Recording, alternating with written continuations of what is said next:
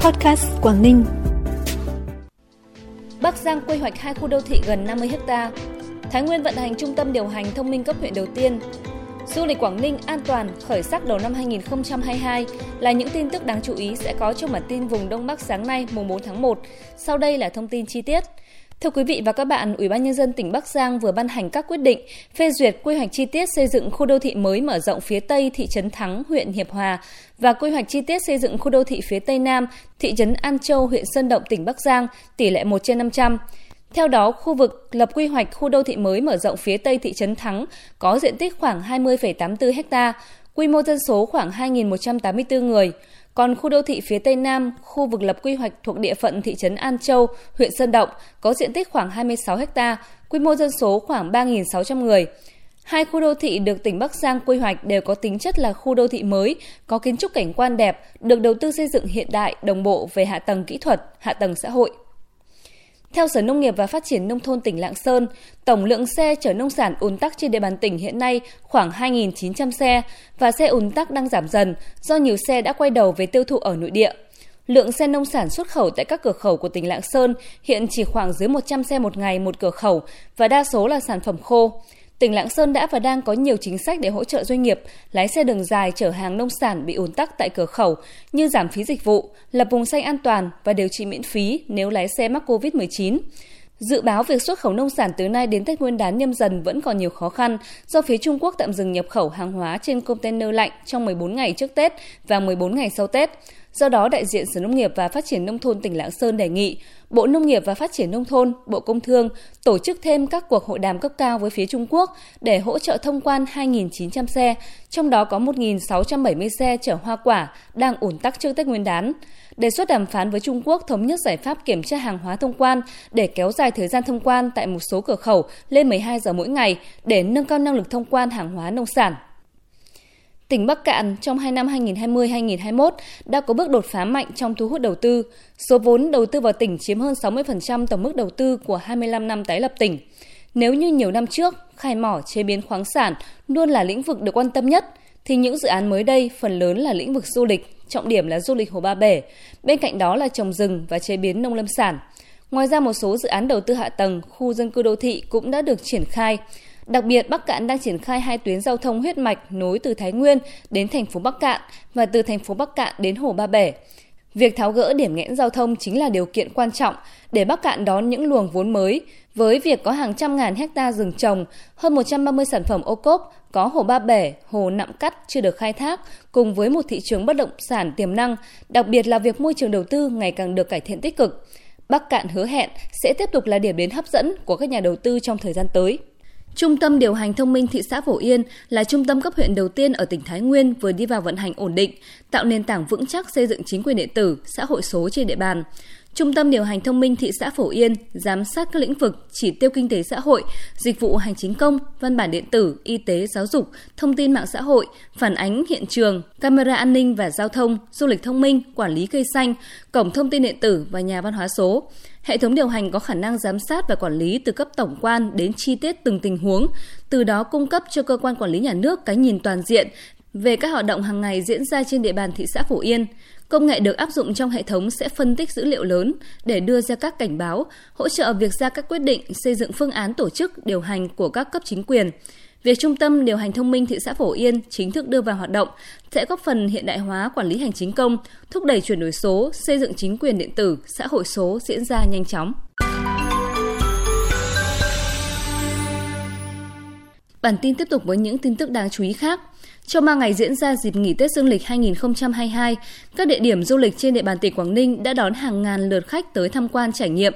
Chỉ tính riêng trong hai ngày đầu tiên của năm hai nghìn không trăm hai mươi hai, cảng tàu khách quốc tế Tuần Châu đã đón gần một nghìn sáu trăm lượt khách tham quan, lưu trú và trải nghiệm thủy phi cơ.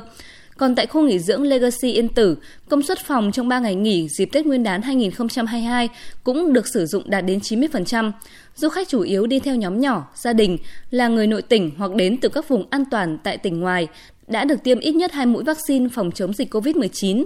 Cũng trong dịp nghỉ Tết Dương lịch, ngoài các điểm du lịch khép kín, thoáng đãng và an toàn như Yên Tử, Vịnh Hạ Long, Yoko Onsen, Quang Hanh, du khách còn đến một số địa điểm hoạt động vui chơi ngoài trời có thể đi về trong ngày như sân golf, vườn hoa, cây cảnh. Cùng với các hoạt động đón khách nội tỉnh và trong nước, Quảng Ninh đã sẵn sàng cho phương án an toàn đón du khách quốc tế tới tham quan, trải nghiệm các sản phẩm du lịch của tỉnh. Các điểm đến đủ điều kiện phục vụ đón khách quốc tế trong đợt một tháng một năm hai nghìn không trăm hai mươi hai gồm Vịnh Hạ Long, tàu ngày đêm trên Vịnh Hạ Long, khu du lịch quốc tế Tuần Châu, khu di tích và danh thắng Yên Tử, khu du lịch Móng Cái, Trà Cổ. Để tiếp tục kích cầu du lịch, tỉnh Quảng Ninh sẽ thực hiện giảm năm mươi phần trăm phí tham quan và lưu trú trên Vịnh Hạ Long, Bảo tàng Quảng Ninh, khu di tích danh thắng Yên Tử.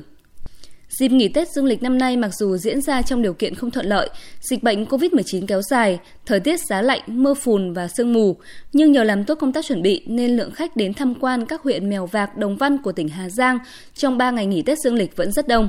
Theo đó, huyện Mèo Vạc đã có trên bảy nghìn ba trăm tám mươi lượt khách đến tham quan, trong đó có một nghìn không trăm tám mươi hai khách lưu trú, tập trung tại các điểm làng văn hóa du lịch cộng đồng dân tộc Mông, thôn Pả Vi Hạ, xã Bả Vi, điểm dừng chân Mã Pì Lèng và đi thuyền ngắm cảnh hẻm Tu Sản trên lòng hồ Thủy Điện Nho Quế Một. Tại huyện Đồng Văn, dịp Tết dương lịch hai nghìn không trăm hai mươi hai đã có gần một nghìn năm trăm lượt khách đến tham quan và đón Tết cùng bà con nhân dân các dân tộc trong huyện.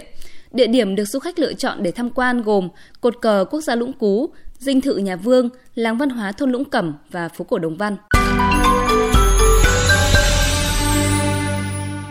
Năm hai nghìn không trăm hai mươi mốt, chương trình Mỗi xã một sản phẩm ô cốp tỉnh Phú Thọ tiếp tục được triển khai đã góp phần không nhỏ trong việc thúc đẩy sản xuất hàng hóa, mở rộng quy mô sản xuất nông sản của các địa phương, góp phần nâng cao giá trị nông sản, thu nhập cho người nông dân, đẩy nhanh tiến trình xây dựng nông thôn mới. Tính đến hết năm hai nghìn không trăm hai mươi mốt, toàn tỉnh đã có tám mươi lăm sản phẩm, nhóm sản phẩm đạt tiêu chuẩn ô cốp, trong đó có năm mươi sáu sản phẩm, nhóm sản phẩm đạt tiêu chuẩn ba sao và hai mươi chín sản phẩm, nhóm sản phẩm đạt tiêu chuẩn bốn sao. Khoảng bảy mươi phần trăm các nhóm sản phẩm ô cốp của Phú Thọ hiện nay là các nhóm ngành hàng nông sản như chè, rau củ quả, có diện tích sản xuất rộng, có số hộ tham gia lớn. Khi tham gia chương trình ô cốp đã giúp người dân có những thay đổi trong tập quán sản xuất, chú trọng đến các khâu an toàn thực phẩm, áp dụng công nghệ để nâng cao giá trị. Năm hai nghìn không trăm hai mươi hai, ngành công thương Cao Bằng phấn đấu giá trị sản xuất công nghiệp năm nghìn ba trăm tỷ đồng, tăng sáu phần trăm so với thực hiện năm hai nghìn không trăm hai mươi mốt. Tổng mức bán lẻ hàng hóa và dịch vụ trên mười nghìn tỷ đồng, tăng mười phần trăm so với thực hiện năm hai nghìn không trăm hai mươi mốt. Tổng kim ngạch xuất nhập khẩu bảy trăm chín mươi triệu đô la Mỹ, tăng mười hai phẩy ba mươi sáu phần trăm so với thực hiện năm hai nghìn không trăm hai mươi mốt. Ngành công thương tỉnh Cao Bằng cũng tiếp tục thực hiện nhiệm vụ trọng tâm trong đề án nông nghiệp thông minh, đề án tổng thể phát triển khu kinh tế cửa khẩu tỉnh, đề án phát triển du lịch tỉnh giai đoạn hai nghìn không trăm hai mươi đến hai nghìn không trăm hai mươi lăm, tầm nhìn đến năm hai nghìn không trăm ba mươi lăm. Xây dựng và triển khai thực hiện hiệu quả đề án phát triển thương mại tỉnh giai đoạn đến năm hai nghìn không trăm hai mươi lăm, định hướng đến năm hai nghìn không trăm ba mươi, thực hiện hiệu quả dự án cấp điện cho các xóm chưa có điện trên địa bàn tỉnh giai đoạn hai nghìn không trăm hai mươi mốt đến hai nghìn không trăm hai mươi lăm,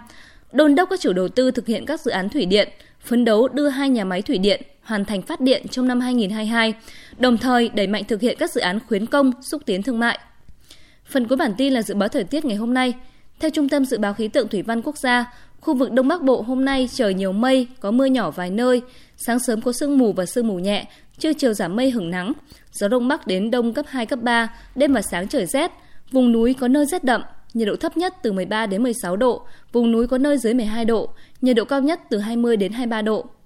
Thông tin thời tiết vừa khép lại bản tin vùng Đông Bắc ngày hôm nay. Cảm ơn quý vị và các bạn đã chú ý đón nghe và đồng hành cùng kênh Podcast Quảng Ninh. Xin chào và hẹn gặp lại!